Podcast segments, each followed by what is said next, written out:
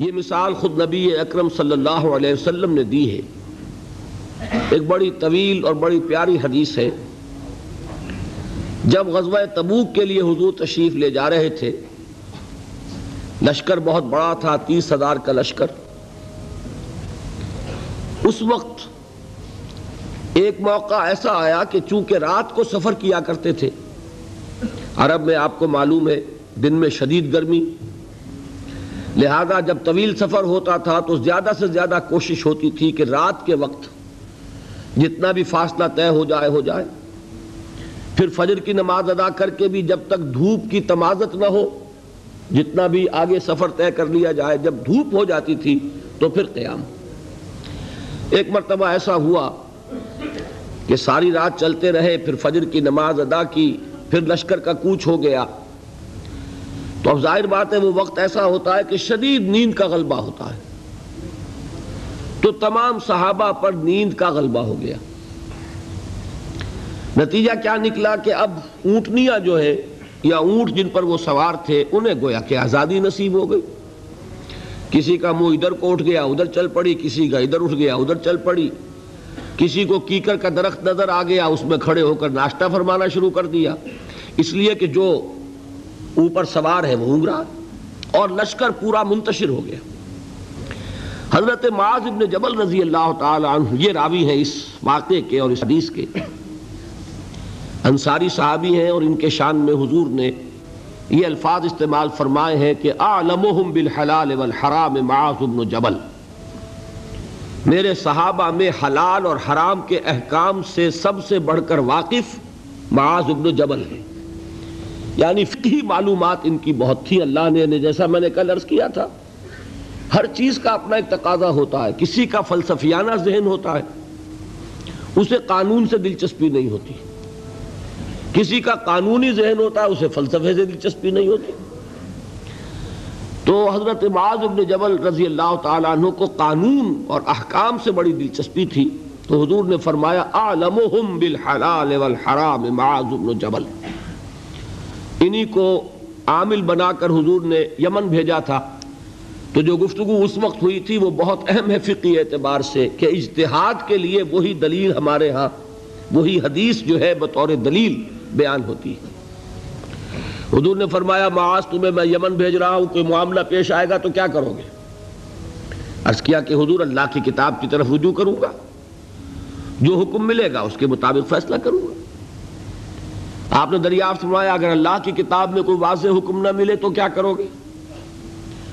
تو عرض کیا کہ حضور، پھر میں آپ کے فرامین، آپ کے فرمودات جو بھی میرے علم میں ہیں، ان کی طرف رجوع کروں گا۔ اس کے مطابق فیصلہ کروں گا۔ پھر تیسری مرتبہ سوال کیا، اگر میری بھی کوئی بات تمہارے علم میں نہ ہو، پھر کیا کرو گے؟ تو عرض کیا سم دو پھر میں اجتہاد کروں گا۔ تو حضور نے شاباش دی۔ کہ یہی طریقہ ہے، یہیں سے وہ لفظ اجتہاد چلا ہے۔ اور اجتہاد کے لیے جو دلیل ہے نقلی، منقول حضور سے وہ یہی حدیث ہے۔ بہرحال یہ تعارف ہو گیا حضرت معاذ بن جبل کا۔ وہ راوی ہیں۔ وہ فرماتے ہیں کہ بقیہ تو سب لوگ جو ہیں اونگ رہے تھے اور لشکر منتشر ہو گیا تھا۔ لیکن میں خاص طور پر حضور کے ساتھ ساتھ لگا رہا۔ حضور کی اونٹنی چل رہی ہے، میں نے بھی اپنی سواری کو ساتھ لگائے رکھا۔ اس کی وجہ تھی۔ کہ تخلیہ میں ایک بات پوچھنا چاہتے تھے حضور سے۔ تو اس کے متلاشی تھے، لہذا اب آدمی جب اس کو ذہن پہ کوئی ایک ارادہ ہو، تو تو اونگ نہیں آئے گی نا۔ لہذا وہ جاگ رہے ہیں، پوری طرح ہوشیار ہیں۔ حضور کی اونٹنی چلی جا رہی ہے اور آپ جب اونٹ پر سوار ہوتے تھے تو ایک کجاوا سا ہوتا تھا، پردے ہوتے تھے اس پر۔ تو حضور اپنے ان پردوں میں اچانک حضور کی اونٹنی نے ٹھوکر کھائی۔ اس سے وہ بد کی۔ ساتھ ہی چونکہ اونٹنی بالکل برابر برابر چل رہی تھی حضرت معاذ کی، وہ بھی بدک گئی۔ اب یہ جو ایک گڑبڑ ہوئی، تو حضور نے اپنے اس ہودج کا پردہ اٹھایا، اور چاروں طرف دیکھا۔ تو نظر آیا کہ پورا لشکر منتشر ہو چکا ہے فارمیشن نہیں ہے۔ اور صرف معاذ ہے قریب۔ تو آپ نے پکارا، یا معاذ! اب انہیں اور کیا چاہیے تھا؟ اسی وقت کے لیے تو یہ سارا انہوں نے اہتمام کیا تھا۔ انہوں نے عرض کیا، لبیک یا رسول اللہ، میں حاضر ہوں اللہ کے رسول۔ حضور نے پھر آواز دی ادن و دونک اور قریب آ جاؤ۔ قریب ہوئے ادن و دونک اور قریب آ جاؤ۔ یہاں تک کہ الفاظ یہ ہیں کہ دونوں اونٹنیاں ایک دوسرے سے مس کرنے لگیں۔ بالکل برابر برابر۔ حضور نے فرمایا، معاذ سے رضی اللہ تعالیٰ عنہ، کہ میں نہیں سمجھتا تھا کہ لشکر اس طرح منتشر ہو گیا ہوگا اور لوگ مجھ سے اتنے فاصلے پر ہوں گے۔ اب اس کی جو اصل اہمیت ہے اس کو سمجھ لیجیے کہ اس طرح حضور کا تنہا چھوڑ دیا جانا یہ تو بہت خطرناک ہے۔ عام حالات میں بھی کوئی کمانڈر ہو سپہ سالار ہو وہ اس طرح اکیلا رہ جائے تو دشمن کو موقع ملے۔ تو حضور نے اس انداز میں فرمایا ما کنت احسب الناس کا مکان من, من بود میں نہیں سمجھتا تھا کہ اتنے فاصلے پر ہوں گے لوگ۔ تو میں عرض کیا کرتا ہوں یہ موقع ہوتا ہے اگر ہم جیسا کوئی ہوتا۔ تو وہ اپنی خاص خدمت کا ذکر کرتا، دیکھیے حضور، اور دوسرے لوگوں کی تنقید کرتا۔ لوگوں کو خیال ہی نہیں ہے، توجہ ہی نہیں کرتے، اور میں تو بالکل آپ کے ساتھ لگا ہوا ہوں۔ اس کے برعکس طرز عمل تھا حضرت معاذ کا۔ انہوں نے عرض کیا، حضور، لوگ رات بھر جاگتے رہے ہیں، اب نیند کا اثر ہو گیا ہے۔ تو فی اثر دلجا اس کی وجہ سے لوگ اونگ گئے ہیں، تو اونٹنیاں جو ہے اب آزاد ہو گئی ہیں۔ اب اس کا جواب سنیے۔ حضور نے بھی کوئی تکلف فرما کر اپنے آپ کو سپر ہیومن کی حیثیت سے پیش کرنے کی کوشش کبھی نہیں کی۔ آپ نے فرمایا وہ آنا کن تو نہ آئے سن ہاں ہاں میں تو خود بھی اونگ رہا تھا، صلی اللہ علیہ وسلم۔ یعنی یہ معاملہ جو ہے، انہوں نے معذرت پیش کی سب کی طرف سے، حضور نے۔ وہ معذرت بھی قبول کی اور اتنی بڑی بات فرما دیا نا کن تو نہ آئے سن ہاں بات بالکل ٹھیک ہے، میں خود بھی اونگ رہا تھا۔ اب انہیں جو موقع ملا اور انہیں یہ اندازہ ہو گیا، حضور مجھ سے اس وقت بہت خوش ہے کہ میں جاگ کر، چوکس ہو کر، پوری طرح ساتھ ساتھ چلا آ رہا ہوں۔ تو اب حضرت معاذ عرض کرتے اے زن لی حضور مجھے اجازت دیجیے، ان اسلک عن کہ میں آپ سے ایک سوال کروں۔ قد امرزتنی و اسقمتنی و احسنتنی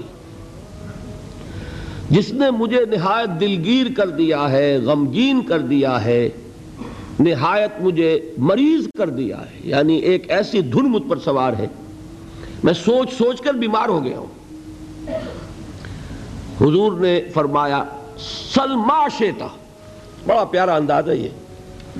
جیسے کبھی آپ بادشاہوں کی کہانیوں میں سنتے ہوں گے، پڑھتے ہوں گے، بادشاہ راضی ہو گیا، مانگو کیا مانگتے ہو؟ تو یہاں تھوڑا سا اس کا انداز ہے سلما شیتا جو پوچھنا چاہو پوچھو، کھلی چھوٹ ہے۔ اس وقت ظاہر بات ہے، تخلیہ بھی ہے اور حضور کا خاص اس وقت التفات ہے۔ تو انہوں نے سوال کیا، یہ ہے اصل میں میرے اور آپ کے سوچنے کی بات۔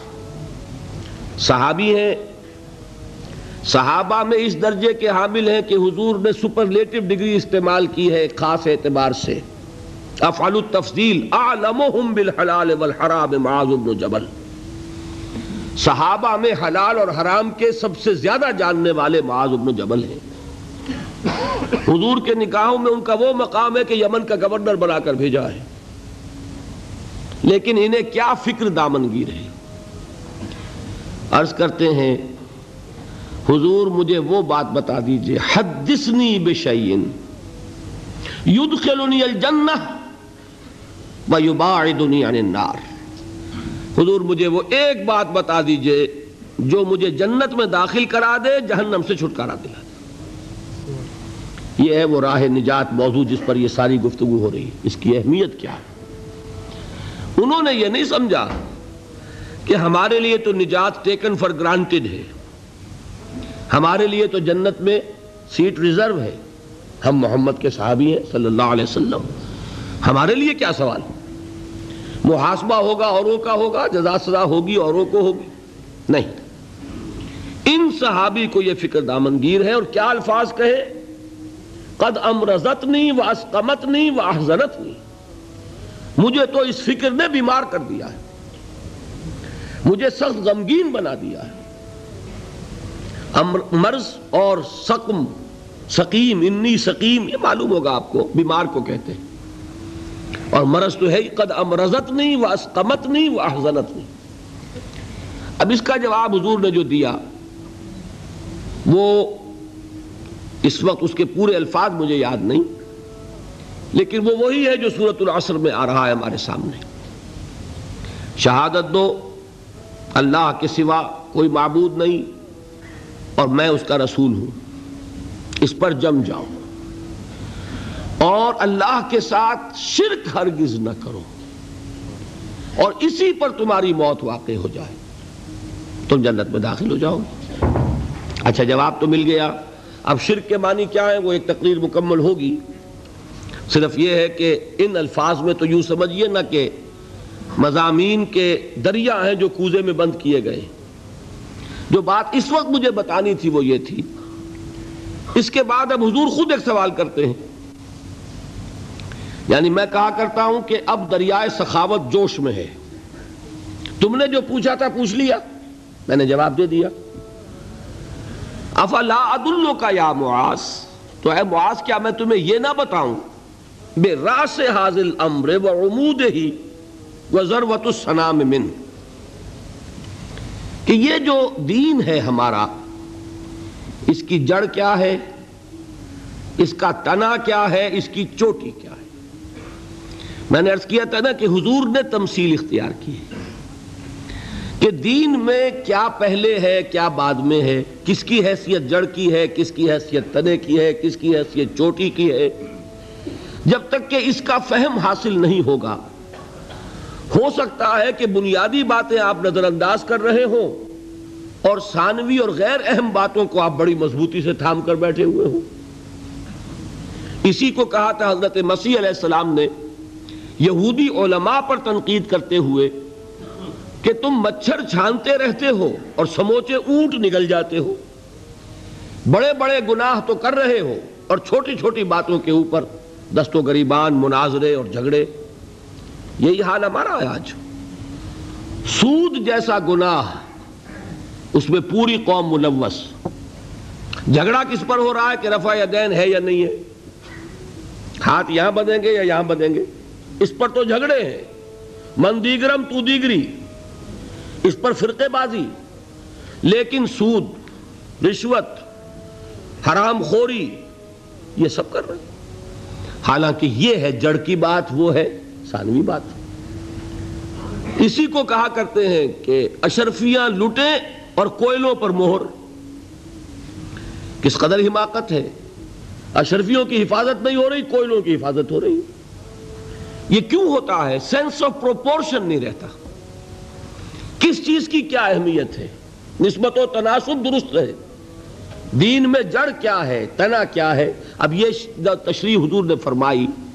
اور اس کے لیے تمثیل اختیار فرمائی وہ کس سے کی ہے؟ وہ درخت کی ہے۔ درخت کی ایک جڑ ہے۔ درخت اس پر کھڑا ہے۔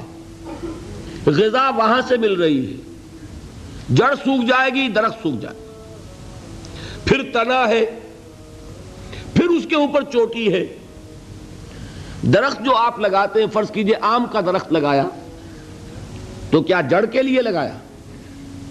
یا تنے کے لیے لگایا؟ آپ نے تو درخت لگایا ہے آم کے لیے۔ آم لگتا ہے چوٹی پر جا کر۔ لیکن جڑ کے بغیر، تنا نہیں، تنے کے بغیر چوٹی نہیں، چوٹی نہ ہو تو آم نہیں۔ اس تمثیل کو ذہن میں رکھیے کہ آپ نے فرمایا، افلا عدلو کا یا معاذ؟ اے معاذ، تم نے جو سوال کیا وہ تو میں نے جواب دے دیا۔ مزید کیا میں تمہیں یہ نہ بتاؤں کہ بے راس سے حاضر لمر اس کی جڑ کیا ہے؟ وہ عمود ہی۔ اس کا تنا کیا ہے؟ اور ضرورت السلام من اس کی چوٹی کیا ہے؟ حضرت معاذ کو کیا کہنا تھا اس کے جواب میں؟ بے ابھی انت امی یا رسول اللہ فقل حضور مجھ پر، آپ پر میرے ماں باپ قربانو ضرور فرمائیے، اور کیا چاہیے؟ اب آپ نے فرمایا، راس الامر، شہادت اللہ الہ الا اللہ محمد رسول اللہ۔ کلمہ شہادت اس کی جڑ ہے۔ وہ عمود اور اس کا تنا کیا ہے؟ اقام الصلاۃ و اطاع زکا نماز کا قائم کرنا زکوٰۃ کا ادا کرنا۔ اور اس کی چوٹی کیا ہے؟ وزروت السلام منہ الجہاد فی سبیل اللہ